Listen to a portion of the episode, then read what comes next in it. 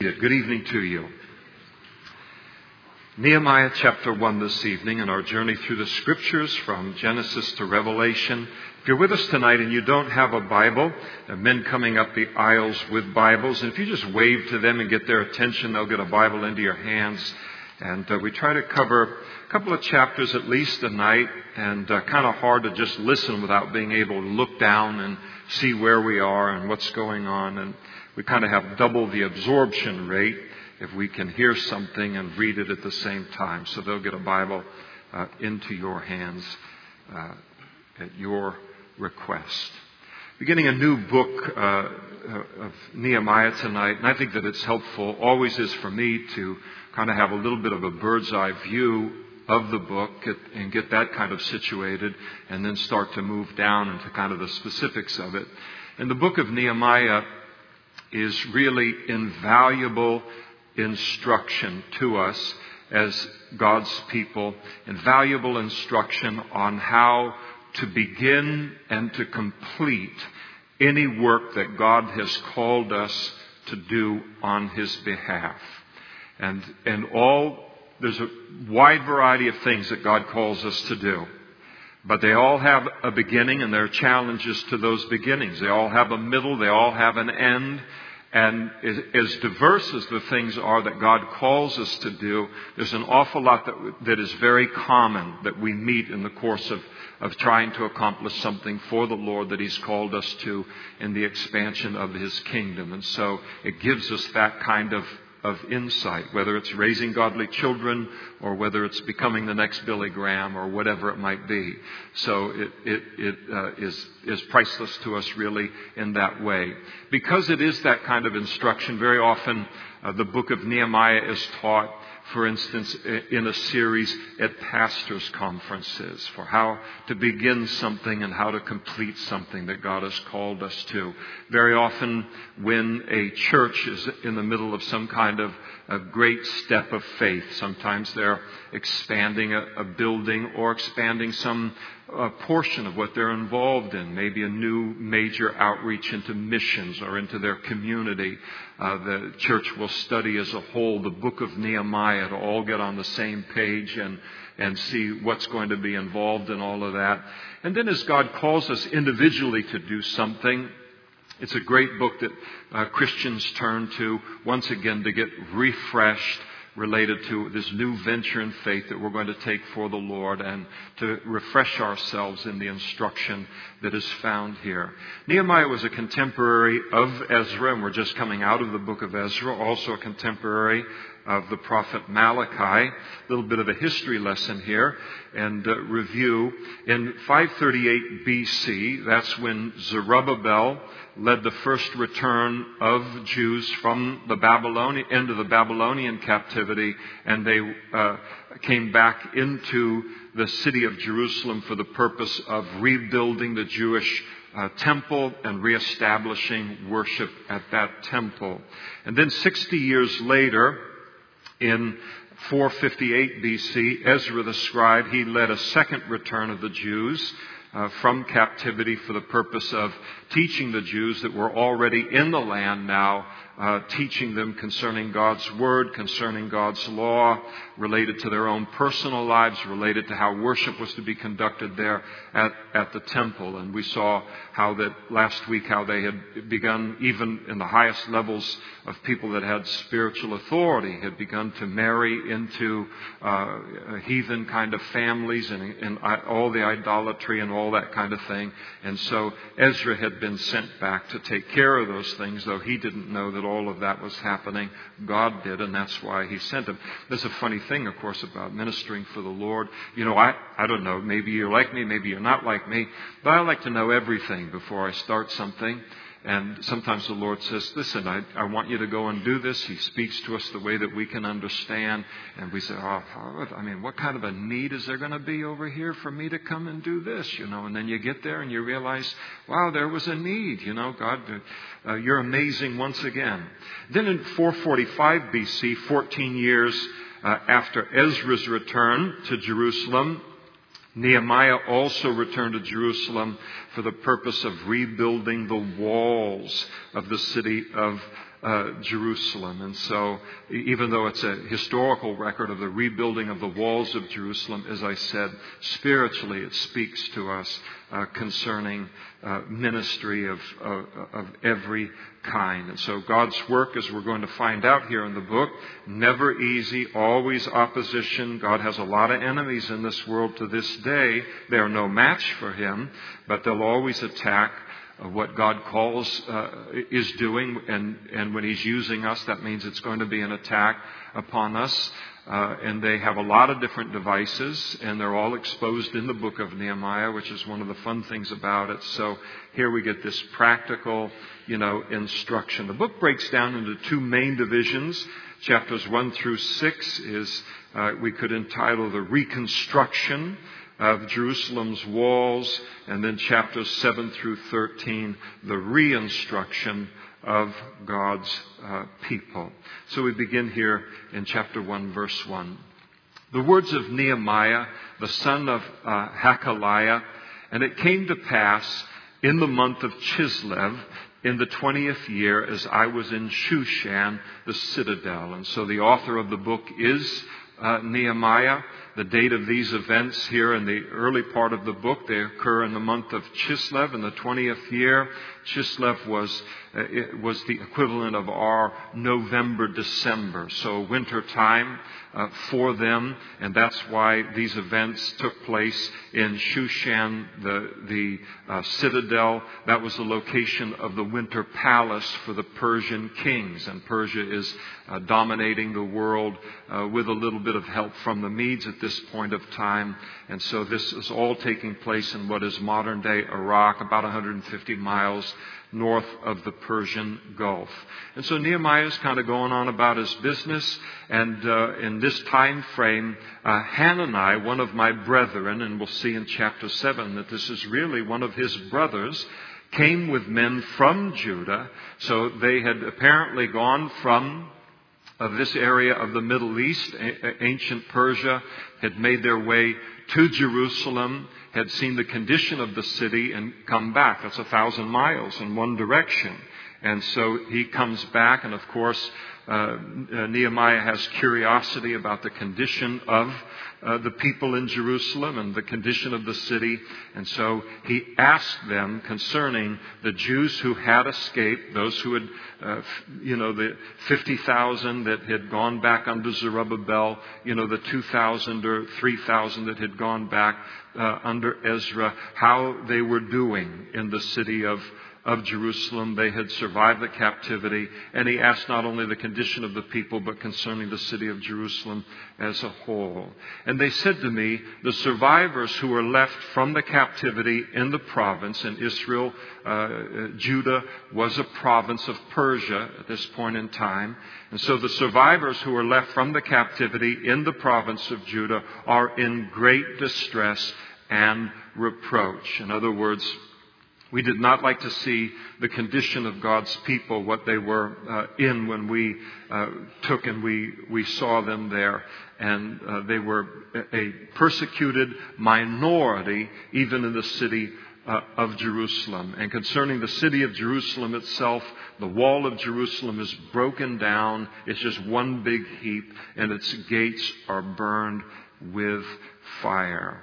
And so here is Nehemiah. He asks the, con- the condition of the, uh, of the people and also uh, of the city. And here's Nehemiah. He's in Shushan. I mean, he's a thousand miles away from the action, and yet he has a burden for uh, the city of Jerusalem. His heart, he's living in Shushan. He's basically a captive there. He's a servant slash slave uh, to Artaxerxes but his heart is in Jerusalem.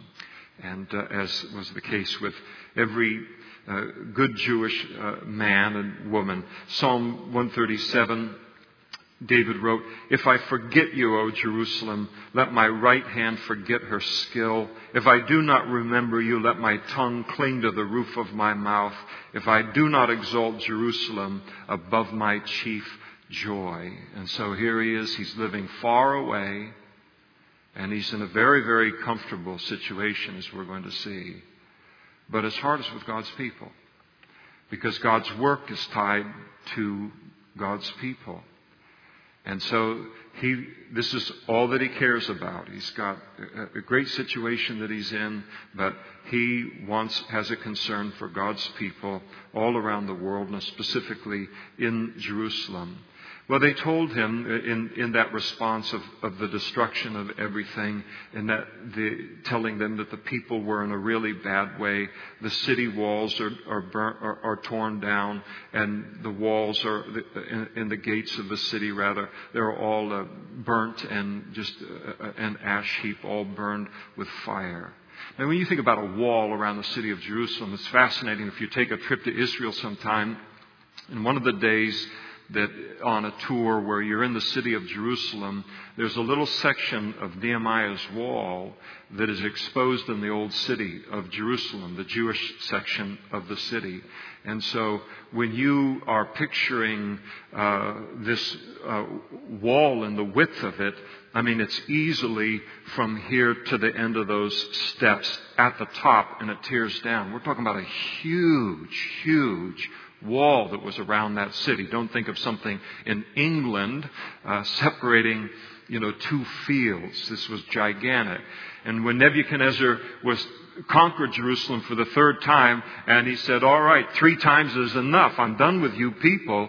He sent uh, his uh, chief kind of officer back with the necessary men to completely destroy the city and to tear that wall down. I mean, just to take all those rocks one off of another until it's just a, heap of rubble there in, in, in that place.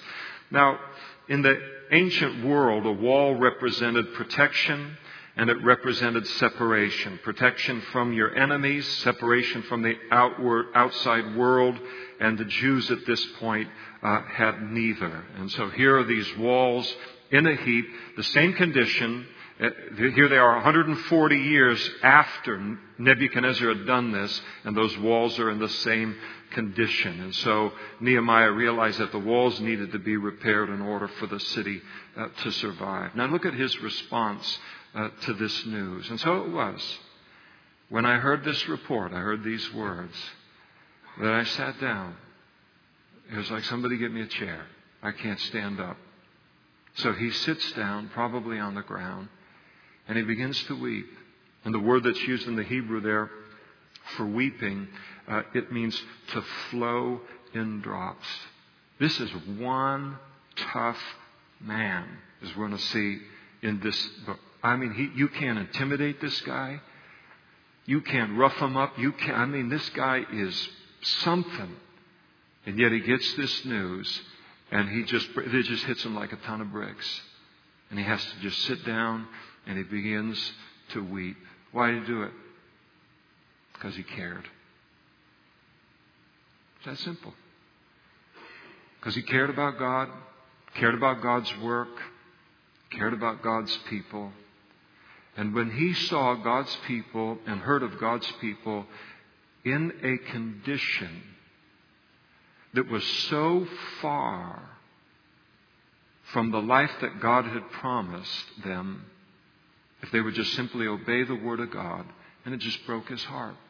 And so he sits down and he begins to weep. And, and, and that weeping, uh, it's interesting. You know, one of the fascinating studies in the Bible is to do a study of weeping and how God views it. It's interesting in the Bible that tears, in the eyes of God, tears are their own language. It's a language. It's a prayer. When a person sits down and they begin to weep. That's a communication. That's a language. Not all of us can translate it. Not all of us can interpret it. But God interprets it. Interprets this language of, uh, of, of tears. The Bible says in Psalm 56 8, as the psalmist wrote to the Lord, You number my wanderings and you put my tears into your bottle. Are they not in your book? God knows the words and the heart condition and the mind behind every tear. And he records it. What is the book? Malachi 3:16 tells us, and then those who feared the Lord, they spoke to one another, and the Lord listened and he heard them, and so a book of remembrance was written before him for those who fear the Lord, who meditate on his name. The Lord is, is an eavesdropper on every conversation that occurs concerning him. And he also notices every tear that is shed that reflects his heart or where he would weep if he was looking at the same thing uh, in the world. And the Bible says one day this language of tears is going to uh, cease. Revelation chapter 21, God says He's going to uh, wipe away every tear from their eyes. There shall be no more death, nor sorrow, nor crying. There shall be no more pain, for the former things are passed away. I'll tell you, in weeping, Nehemiah was in very, very good biblical company. Jeremiah the prophet wept so much he's nicknamed the weeping prophet. And it wasn't just because he was like having trouble with his hormones late in life or something and, and some kind of an imbalance in the pituitary gland or what. I mean, that's what they would do to him today. They'd diagnose him right out of something spiritual. This was a tough guy. He's the kind of guy, you know, I mean, it wasn't like you say, all right, he's, he's beefed up and he's over at Gold's or in shape or something and he's built like this and I have known in the body of Christ, it's been my pleasure to know. I'm glad for everybody that is built like that and has muscles like that. I need that kind of help at times. But I have known men that couldn't throw a football from off the end of this stage. And I'll tell you, I'd go to war with them. I'd certainly go into any spiritual battle with them. Tough up here, tough in their spirit, tough in their heart. So tears don't have anything to do with that. And so Jeremiah was known as the weeping prophet. I think about how many times in the Psalms, David, who could doubt the masculinity and strength of David. And the Psalms are filled with speaking of his tears. The Apostle Paul wept, we're told. Book of Acts, serving the Lord, he said, with all humility, with many tears and trials. And of course, uh, Jesus wept. Well, not only did Nehemiah weep here, but we're told that he then mourned for many days. And the word mourn is interesting in the Hebrew as well. It means to, it means literally a loud wailing. The pain of that news in his heart was, was something that just had to audibly be expressed in that kind of way. And again, as we saw with Ezra last time, we see it now with Nehemiah, that there's a whole, there's a whole new level of spirituality that's tucked away in this man that isn't, wasn't found in just every Christian, so to speak, in those days. There were tons of people who heard reports about how bad the condition was for God's people and the city in Jerusalem. And there was no response like this. There were tens of thousands of Jews living, not just hearing the news, they were living in that condition. And they weren't even, they didn't even blink at it anymore. Didn't impact them anymore. They're just willing to live down to the, that low level of life, no matter what the promises of God are in the Word of God and in the light of what they should have been in the Word. They just got used to it and they said, this is just the way that it is. And it takes a guy like this. See, this is the thing. Way before he ever gets on an animal and travels a thousand miles to Jerusalem, even before he begins to pray and lift this up to the Lord, this is the impact of this news upon his heart.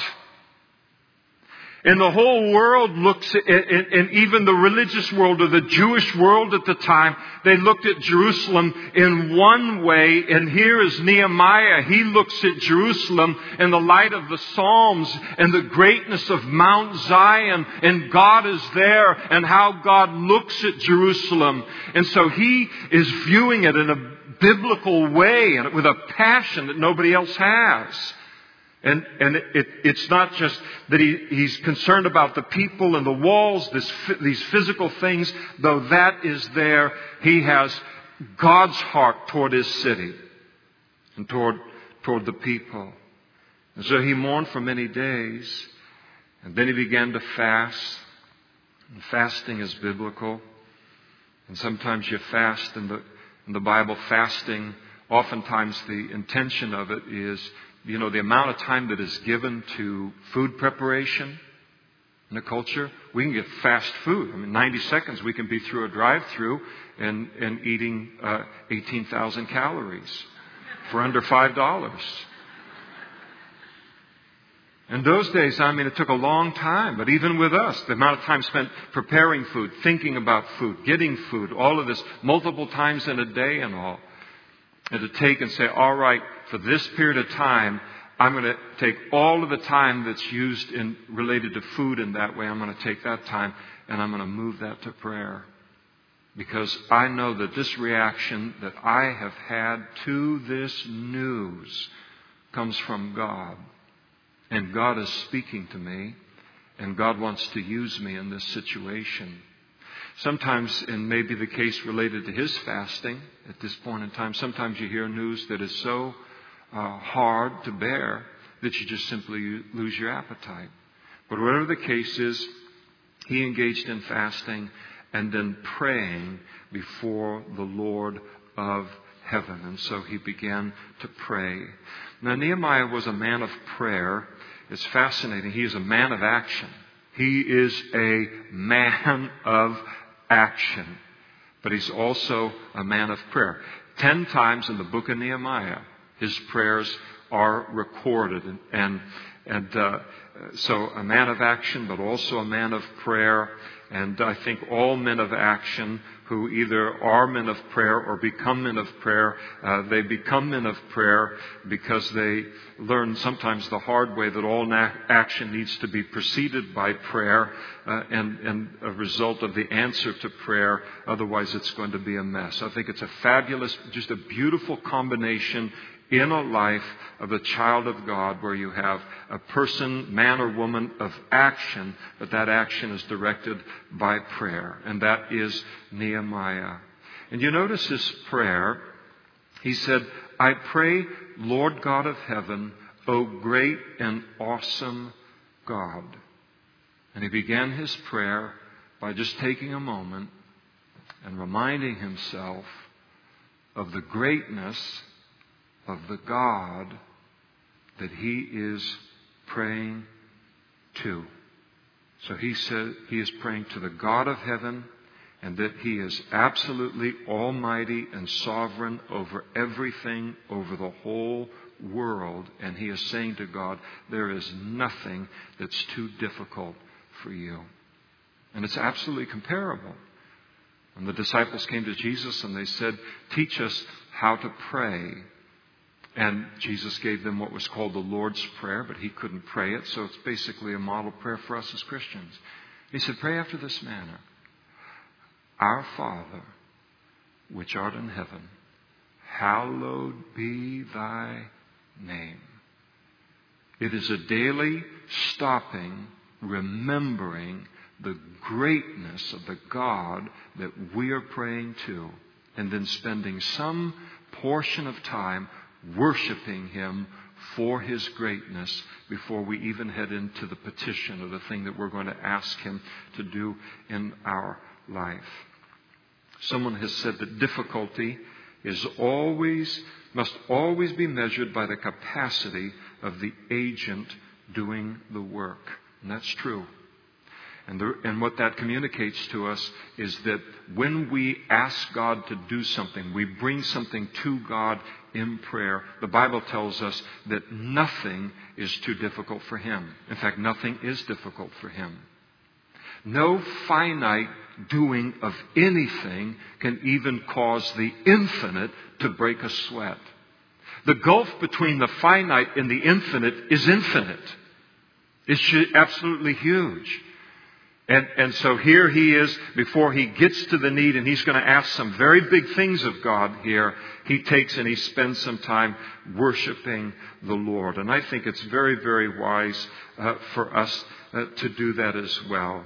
And, and spend some time just acknowledging the greatness of the God that we're praying uh, to. If we don't realize how great God is, and spend some time. Our Father which art in heaven. You may say, I don't know any other words. That's all you need to know. Just sit quietly, you and the Holy Spirit, with that. Our Father which art in heaven. And you realize how big He is, how small I am, how small my problems are in comparison to Him. And what it does is it fills me with a peace. There is, the Bible talks about, Paul wrote to the Philippians, and he says, if, if we lift up our prayers and supplications, our needs with thanksgiving, then the peace of God will set itself up as a guard around our heart, the peace that surpasses all human understanding. There is a peace that comes with understanding. I get a, uh, something goes out on my truck. I take it in in order to get it repaired, find out what it costs. $800. Uh oh, I'm sunk. And then I go home and I receive a, an $850 bonus from somewhere. And all of a sudden now I've got, there is a peace that comes with understanding. I've got $50 more than it's going to cost me to fix my truck.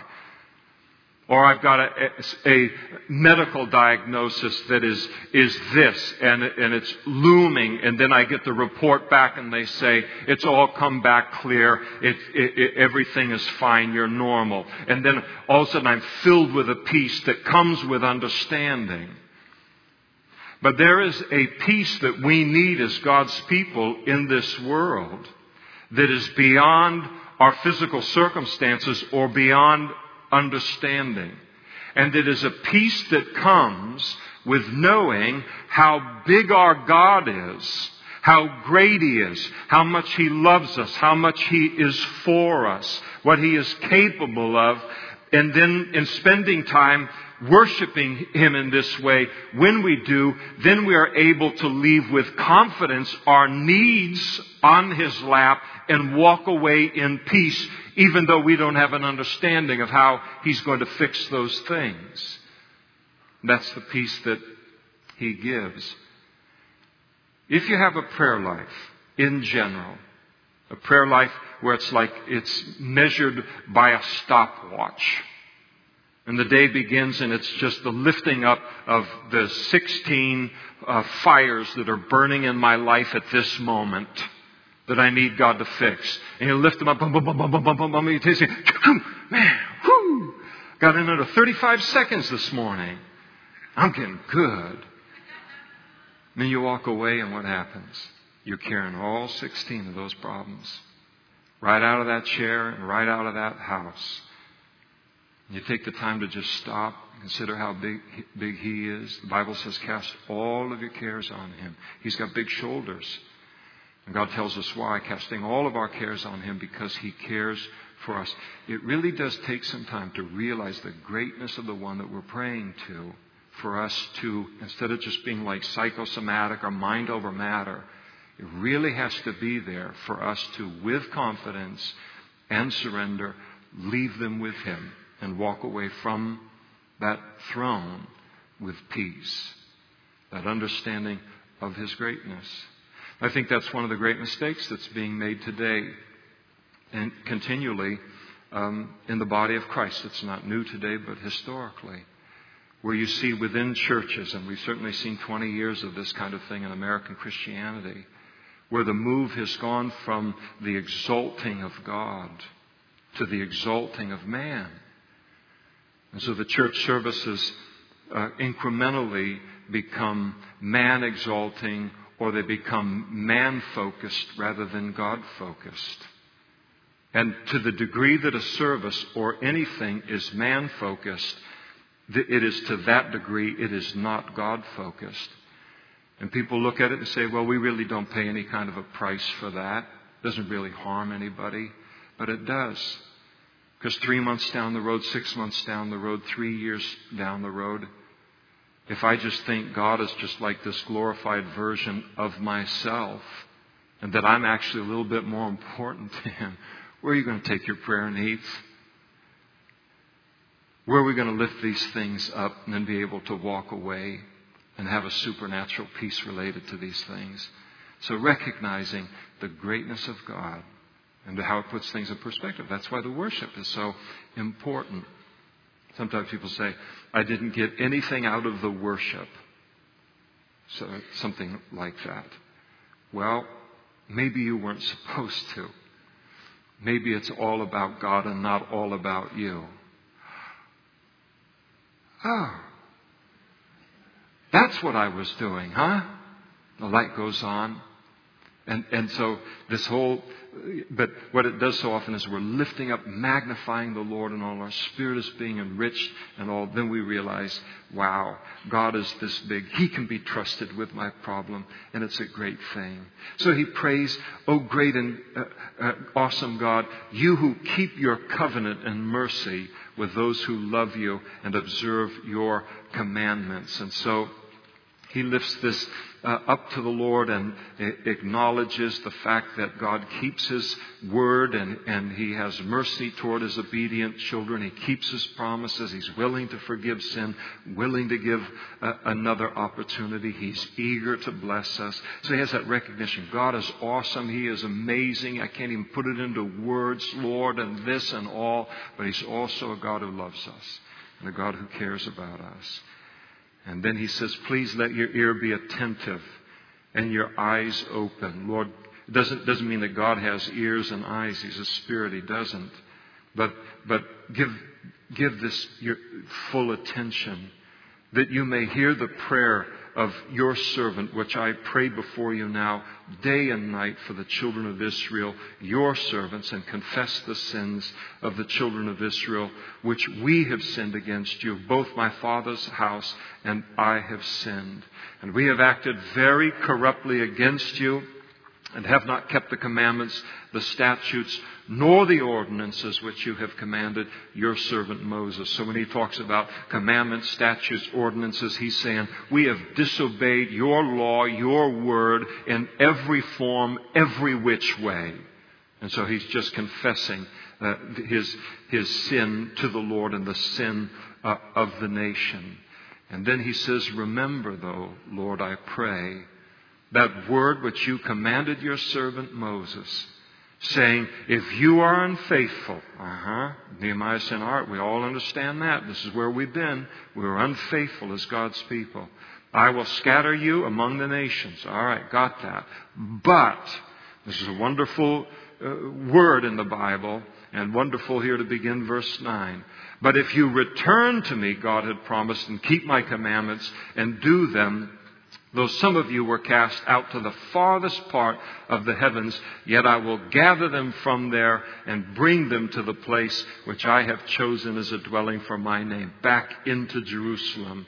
And now these are your servants and your people whom you have redeemed by your great power and by your strong hand. And so basically what he does is he claims a promise from God.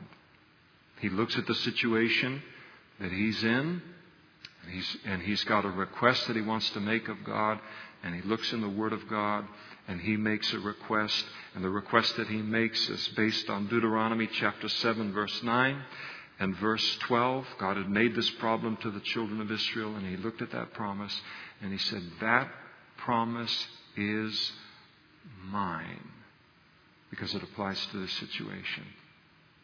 When's the last time? This is not a guilt gotcha, so I'm not trying to trap anyone. When is the last time you claimed a promise related to your circumstance and your situation as a Christian? Yeah, don't shout out. I don't want any of that. But if we sit here, we say, Yes, I know the Bible well, and I know the promises of God, and I've got a book on the promises of God and all of this. But if we fail to actually claim a promise related to our situation and say, Lord, that promise is mine in this situation.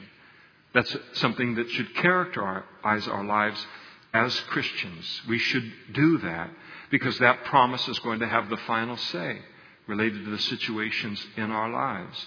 The problem is, is if we don't claim the promises of God, then we can get used to living some very low level Christianity that's way below the promises of God. And then everybody begins to think this is Christianity because everybody's in the same boat because nobody knows the promises anymore. And nobody's claiming them anymore.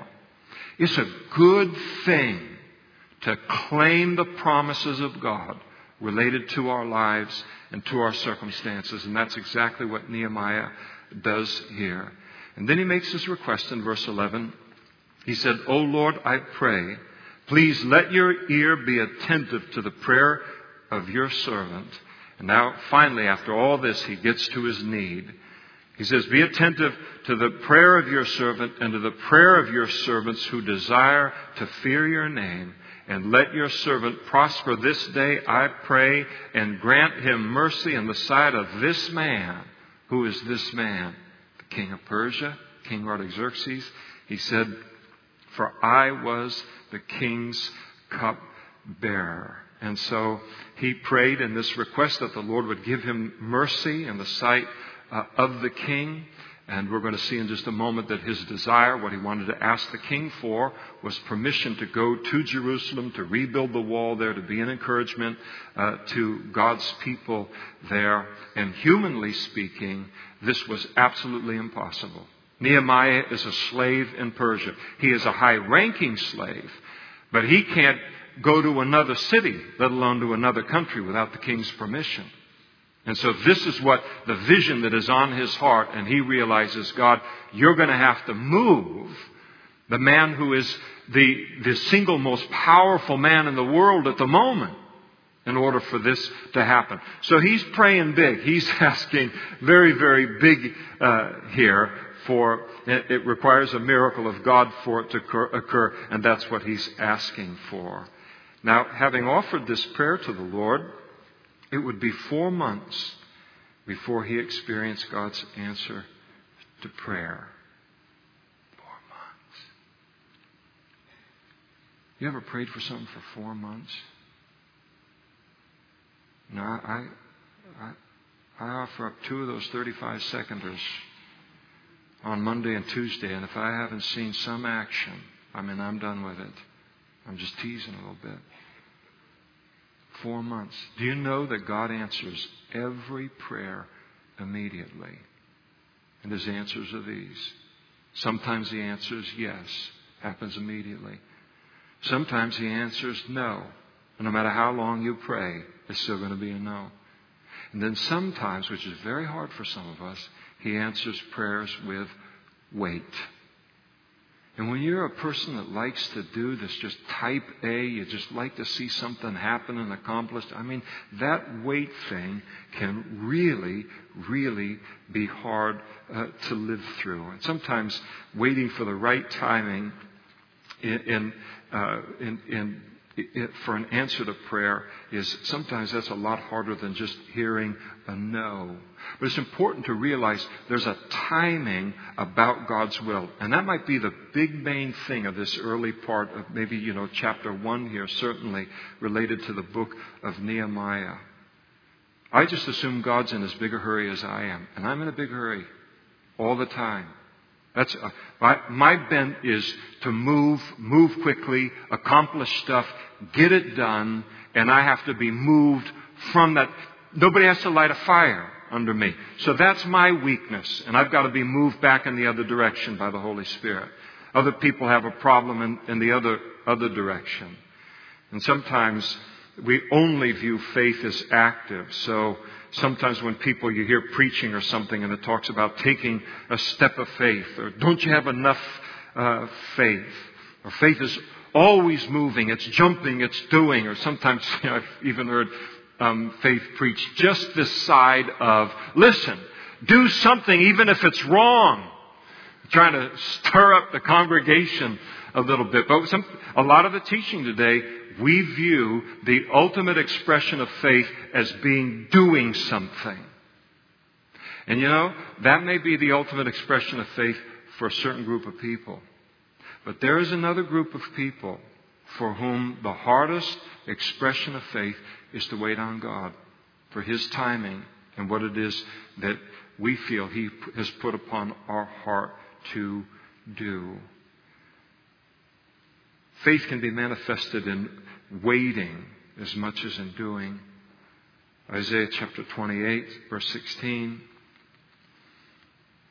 God said, Therefore, thus says the Lord God, Behold, I lay in Zion a stone for a foundation, a tried stone, a precious cornerstone, a sure foundation, and whoever believes shall not act hastily. And then Isaiah chapter 64, verse 4. I love this verse, given my personality. And what it tells us is that waiting isn't wasted time. The Bible teaches that while we're waiting,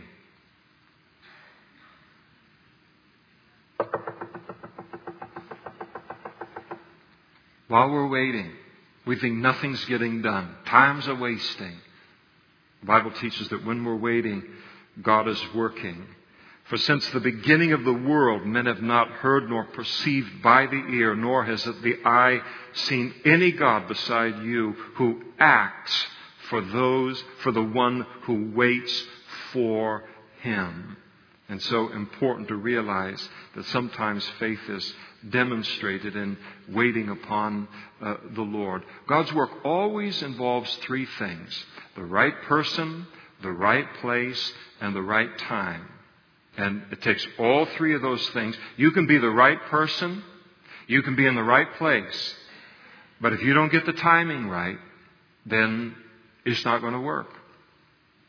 You can be called by God to go pastor a church somewhere. You know where the city is going to be that you're going to go to. And so you just go do it and you don't wait on the timing and the whole thing blows up and it never works out or anything like that. And you think, okay, that calling is all completely dead. No, it's not dead. You're the right, you're still the right person. It's still the right place. You just gotta let them choose the timing or whatever the calling might be. But it's always made up of those three things. Now Nehemiah tells us that he was the king's cupbearer and that was a very, very, um, high position for a servant, a position of great, great trust, uh, great, great honor uh, in that day. The cupbearer was responsible for tasting the wine before it was served to the king, just to make sure that it wasn't poisoned. so the position meant that uh, his life might be in danger a little bit based upon the polling uh, related to the current king, but uh, but by virtue of being in that position, and since wine was consumed in uh, fairly copious amounts by kings in those days, uh, Nehemiah had access to the throne of Artaxerxes an awful lot of time. So this was positioned to have a cupbearer. That was a, that was a position that was given to very, very trusted uh, uh, people. And so, the, the, given the fact that he has that position, he would have heard a lot of confidential information. And uh, so he has great character, and the king has absolute trust in him. It was also a position of real significance and a position that was very, uh, very, very secure. So Nehemiah has, I don't know that there is a secure uh, job in government anymore because of what's happened in the last uh, four years or so in the United States of America. But in terms of uh, Persia, he's as high up as you can be. That job is secure as anything could be secure this side uh, of heaven. He's, if, he, if he just doesn't fumble, He's, he is, he's got the job. He's got a great job. He's got a rewarding job. He's got a great pension at the end of it. I mean, everything is completely in place.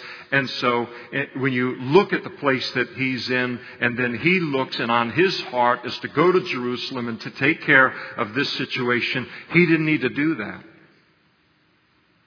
He didn't need to make that problem his own. He could have just looked and said, listen, the way that things are today, you just got to look out for yourself, make sure that you've got your security and this and that. And I'm really sad about God's people over in that place. But listen, you're not going to bump me from this. You did a job like this, I mean, they're not a dime a dozen. And, and yet, despite the fact that he's just personally set in terms of job and security and all, his concern was much larger than himself, concerned for the welfare of other people. And I think it's also important to notice as we just think about ministry a little bit tonight that all of this began, those walls are going to end up being built in Jerusalem. And it all begins not with a king, doesn't begin with a prophet, doesn't begin with a priest, doesn't begin with a Levite. It begins with a slave cupbearer in the kingdom of Persia, who happens to also be a Jew. That was God's choice for the task. Now, if they needed a kind of a, a school in Jerusalem on how to pour wine and taste it, then you'd say Nehemiah is your man. But what can a cupbearer know about construction and about building walls? It's just not a match. God makes just some of the dumbest choices. And I am one of those choices, by the way. And the way that God chooses people is He doesn't look at all the time and just say, well, okay, this lines up and they got the degrees and they got all of this and this and everything and then I'll plug him in right there. God can do that. But when He takes a cupbearer out of Persia and makes him the man that he uses to lead to building, rebuilding the walls around the whole city of Jerusalem, you think Nehemiah's going to get the glory for that? God's going to get the glory for that. So the more like abstract or crazy the choice of the vessel is, the more glory that God gets, as Paul wrote to the church at Corinth, because they didn't get any of that stuff at all. They didn't realize how God made his choices. He chooses people so that when people see God use that person, they say, that's so crazy. I grew up with that guy. I grew up with that, that uh, gal. And I'm telling you that any good that comes out of their life is God. I knew them before. And then God gets all of the glory. Here's the point in our lives. And it's a familiar saying in the body of Christ, but everybody has a right to hear it once. And it's this. God isn't so concerned about our ability, but about our availability. And it's true. It doesn't mean that He doesn't produce ability and those kind of things in our life, and He can't do that, and it's always a detriment. It doesn't. But the biggest thing is availability. Making myself available to Him to use me however He wants to use me, and then for Him to put me in this kind of inconceivable situation, and then use. I'll, tell, I'll, I'll just tell you candidly.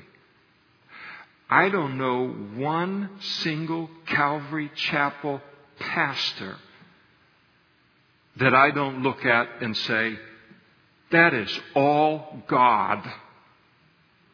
I am not even remotely tempted to give them any credit at all or any glory at all. And I love that heritage. And it's not just true about Calvary chapels. But that's the way that it ought to be.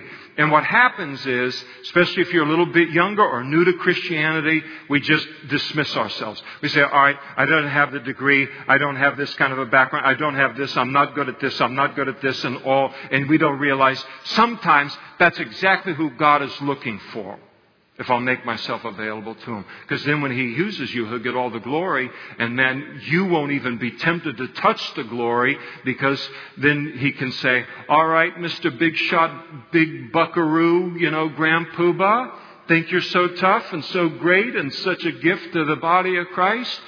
Preach that sermon on your own.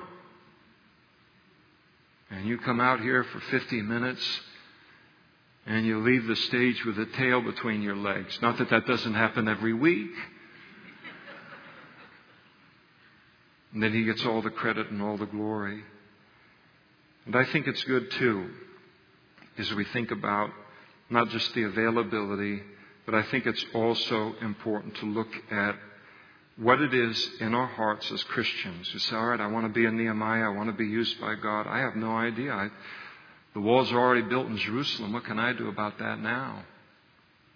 So, what's He want to do in my life? Look at your soft spot in your heart.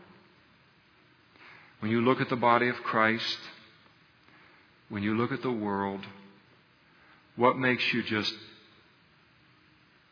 you have to find a seat and sit down and you begin to weep, maybe just inside, but you begin to weep over the condition.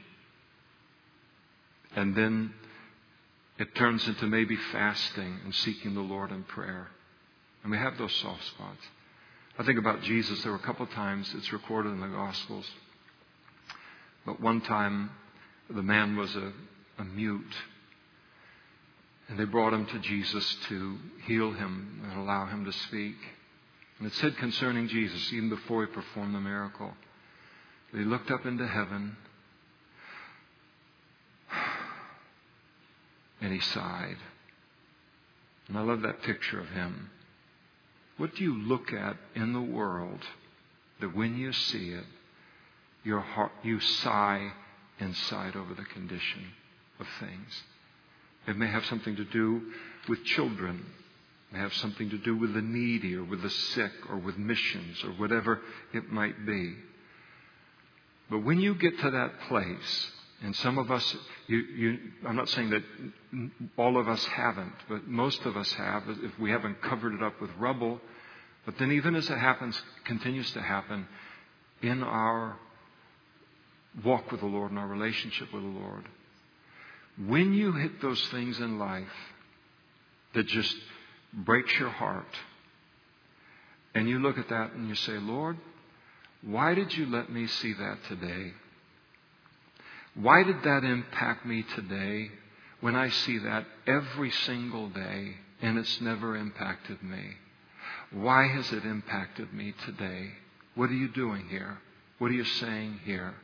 And very often it is the Lord beginning to give us vision and a heart for where He wants us to direct our lives. And so Nehemiah, beautiful lessons related to his life here as he um, uh, comes to this place of he's got the vision, he's got the heart, all this is in place, and now he needs a miracle from God. I'm going to go into chapter 2, not to make your heart sink and think that I'm going to go uh, all the way through it. And, uh, but I want to get into at least the first two verses of chapter 2 before we finish tonight. And it came to pass in the month of Nisan. Uh, it's, it, used to be uh. So, in the month of Nisan, and Nisan in, in the calendar in those days, that was April, so we're talking about four months later from the first events here at the beginning of chapter 1. In the 20th year of King Artaxerxes, when wine was brought before him, that I took the wine, I gave it to the king. Now I had never been sad in his presence before. And therefore the king said to me, Why is your face sad since you are not sick? This is nothing but sorrow of heart. And whatever the, the king was communicating here, it had an immediate effect upon Nehemiah. So I became dreadfully afraid. If you were in this scene of verses 1 and 2, doing something else as a servant of the king, and you heard the king say this to Nehemiah, it would be like you would go rigid and say, I'm not here, I'm not here, I'm not here, I'm not here, I'm not here. I feel so bad for Nehemiah. What is going to happen to Nehemiah? He's in a real bad place in these two uh, verses. A sad countenance here that he has in the king's presence, noticed by the king.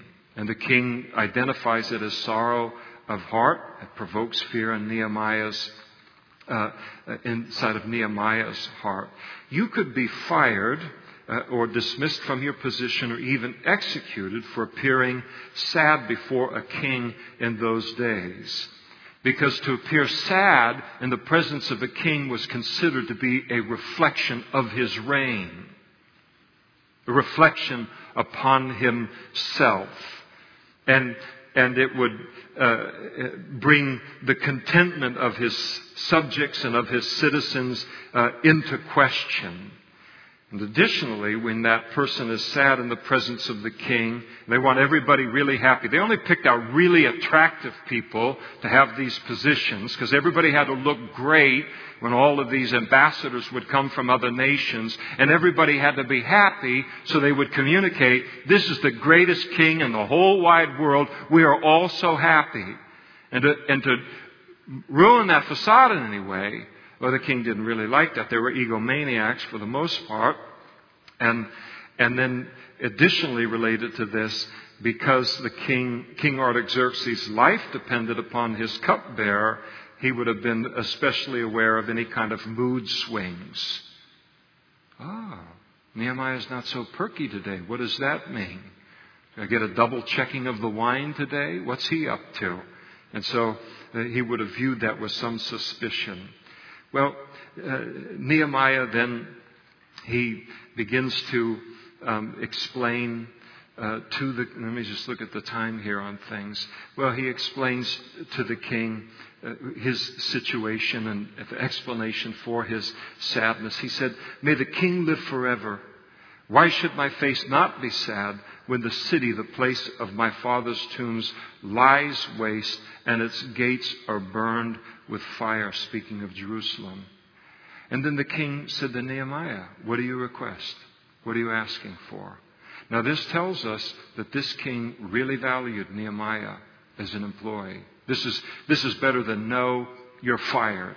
So when he asks, listen, what, what are you asking of me in all of this and what you're saying? I don't understand. Nehemiah doesn't, say, doesn't mention Jerusalem, doesn't indicate what city he's talking about. The king doesn't understand. What are you requesting? And so Nehemiah said, I prayed to the God of heaven in that instant. So immediately, here's the moment that he's been waiting for. Lord, if you just give me a miracle before this man, if I could just ask permission and he would say yes, and then suddenly it's here, and he begins to pray with to the Lord. Paul wrote to the church of Thessalonica, 1 Thessalonians chapter 5. He said, pray without ceasing. That's what Nehemiah did. He's in the presence of the most powerful man in the world at the time.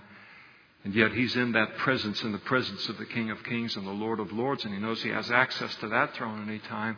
And so he begins to pray. Probably a very simple prayer. Lord, here it is. Here's the opportunity. I'm going to ask.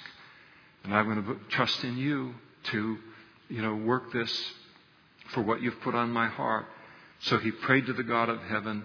And then I said to the king, if it pleases the king, very, very polite, very respectful, this man. And if your servant has found favor in your sight, I ask that you send me to Judah, to the city of my father's tombs, that I may rebuild it. Now he's putting himself at risk once again and now identifying to Artaxerxes the city that he's wanting to rebuild with the gates, the walls.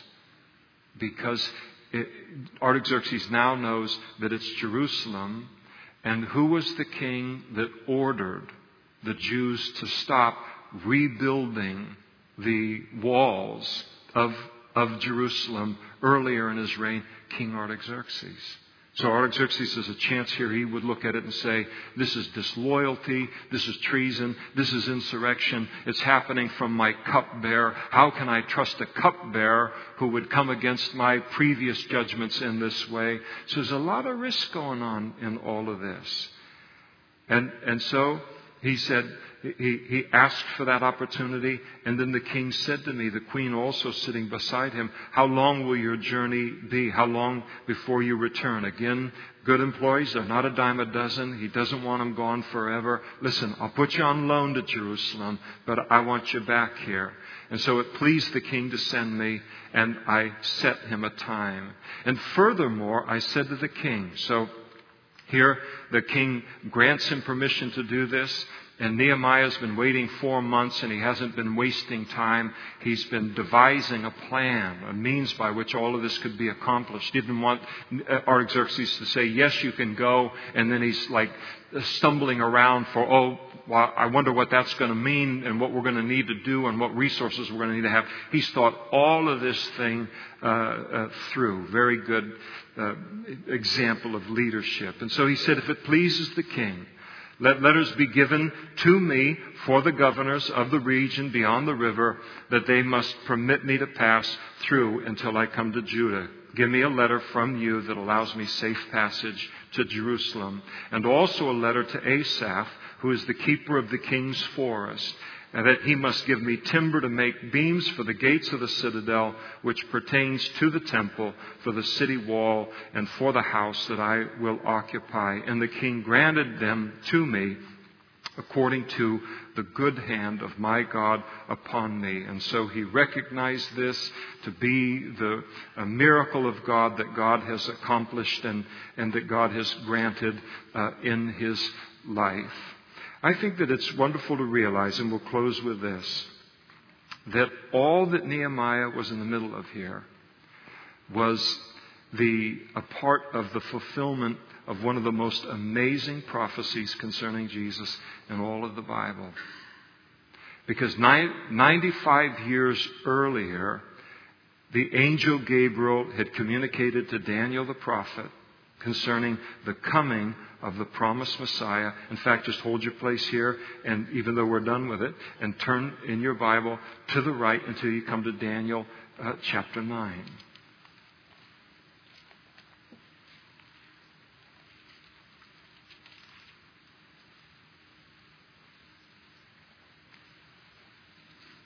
Isaiah, Jeremiah, Ezekiel, Daniel, last of the major prophets.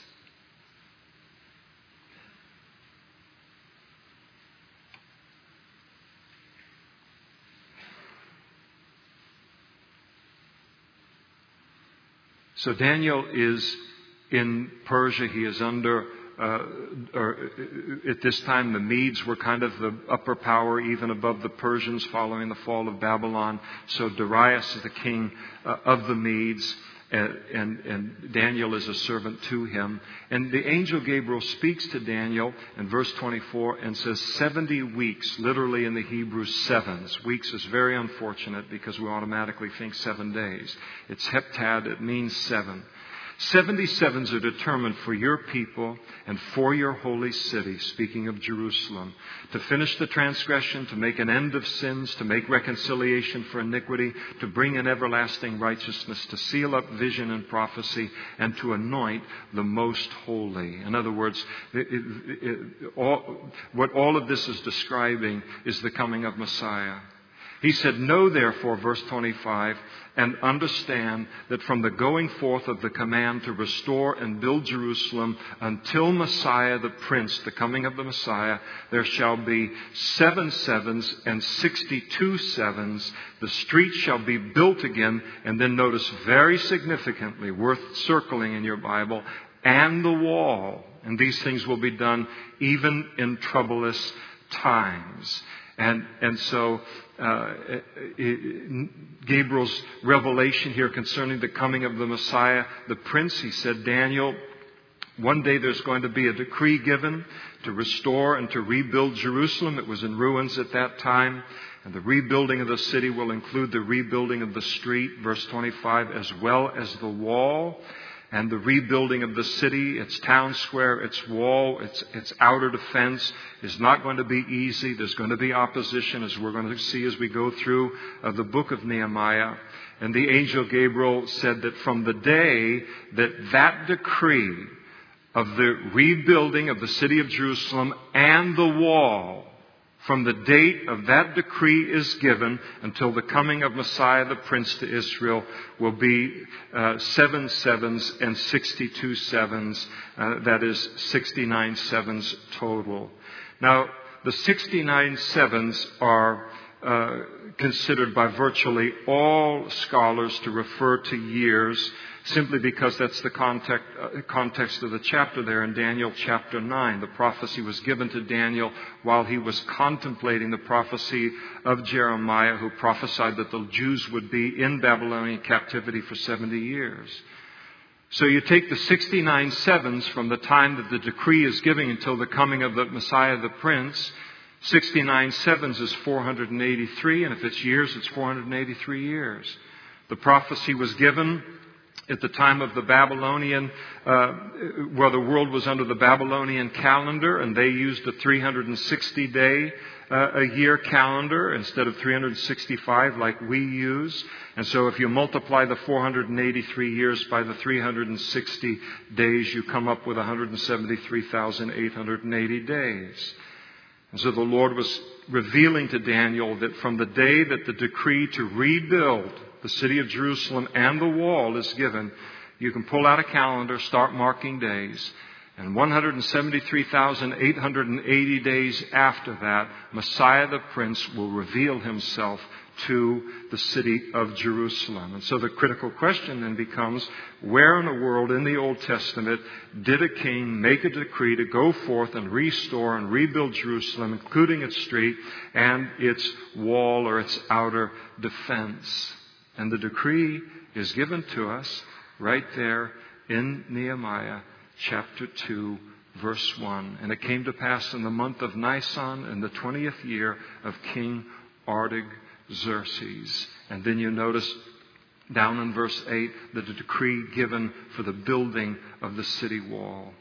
King Artaxerxes started his reign in 465 BC, so the 20th year was 445 BC in chapter 2 there where it makes mention of the month of Nisan without giving a mention of the day of Nisan. It always means the first day of the month. And so the first day of Nisan in 445 BC was March 14th, 445 BC. You add 173,880 days of human history to that date, and you come to April 6, 32 AD, the very day that Jesus made his triumphant entry into the city of Jerusalem, and then wept over the city because they did not know their day. God had given them the very day that the Messiah would reveal himself. You remember Jesus all the way through his public ministry. His, his time had not come, his time had not come, his time had not come, his time had not come. And when this day came, he allowed the people to worship him on that day. But by and large, the city of Jerusalem and the religious community were completely asleep.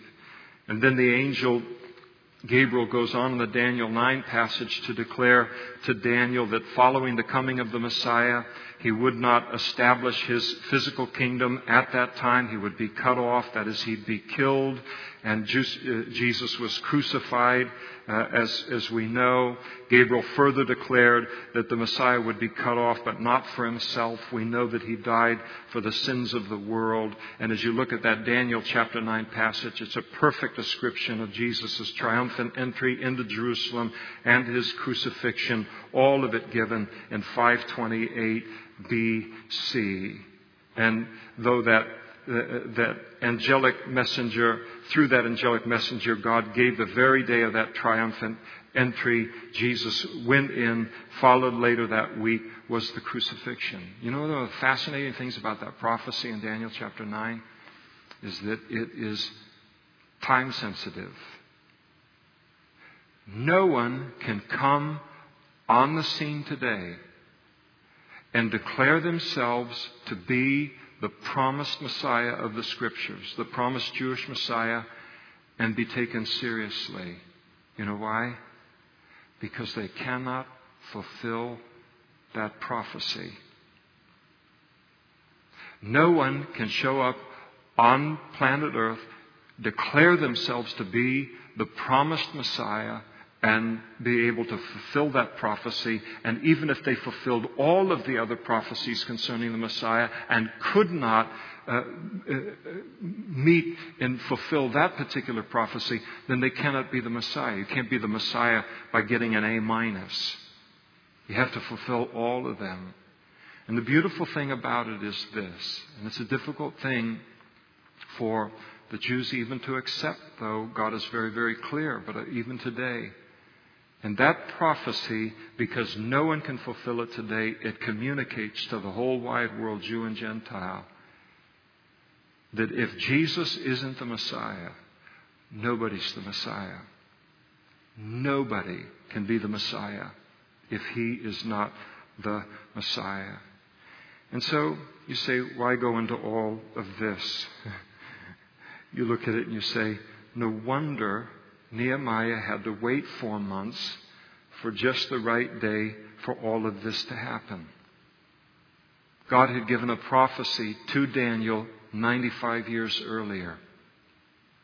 The decree to rebuild the wall has to happen on a particular day associated with Jesus and his triumphant entry. And so God makes Nehemiah wait the four months in order for the decree to occur on that specific day. And when God makes us wait, it's only because he's waiting for a more perfect timing. I think what sometimes when I ask God about something in my life or, or related to a prayer request or for Him to do something in my life, I just assume that I'm really the only thing that He's thinking about that day. That there really isn't much of a universe to run, and there's hardly anybody else in the world that He could possibly be interested in uh, beyond me. So, but the fact of the matter is, God is doing so many things all at the same time, much of which we have no understanding of what it is that's going on. And so, God, when we lift these things up to Him and we ask, and it doesn't happen right away, so often when our heart is burdened in this way, we know He's going to do it. He's just waiting for the perfect timing because He's not only going to get you into the right place at the right time, but He's probably going to knock about uh, out about half a dozen other things all at the same time. And it's just amazing to look how supernaturally natural God was working in human history through Nehemiah. It wasn't just about a wall. It wasn't just about Jerusalem. It wasn't just about the Jews and their pitiful condition. But it was about recognizing the Messiah based upon the prophetic scriptures that God was accomplishing at the same time. We'll stop there tonight. Let's stand together and we'll pray. A little technical tonight on some of this, and um, so uh, there. Uh, but that's the way that it is uh, sometimes sometimes you, you, head into these things, and Artaxerxes in 445 BC in 173,880 days, and you walk out. It's the first time you've ever heard something like that.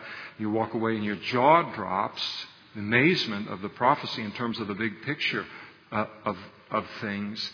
And uh, but you say, boy, I, I couldn't repeat that to my mom when I go home. And well, you don't need to. You'll pick it up over time. But but the, but the impact of of the scriptures and and the beauty and the, the depth of them. If Jesus isn't the Messiah, no one's the Messiah.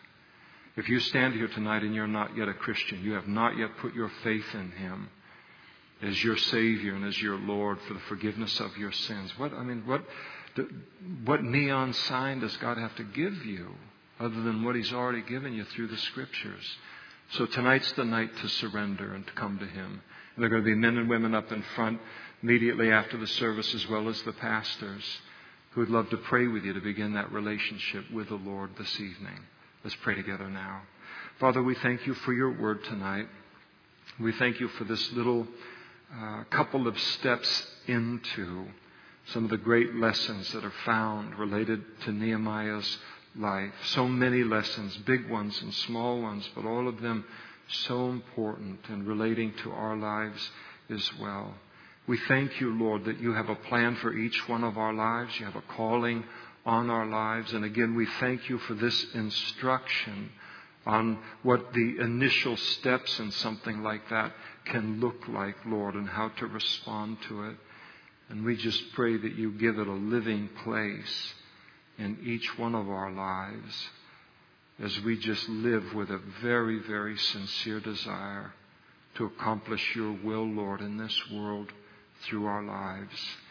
We thank you for the meaning and the purpose and the value that you bring to our lives for us to be engaged in the expansion of your kingdom and of your work. We're humbled by it, Lord. We're in awe of it. And we thank you for revelation about how to not misunderstand it, Lord, that we have here in the book of Nehemiah.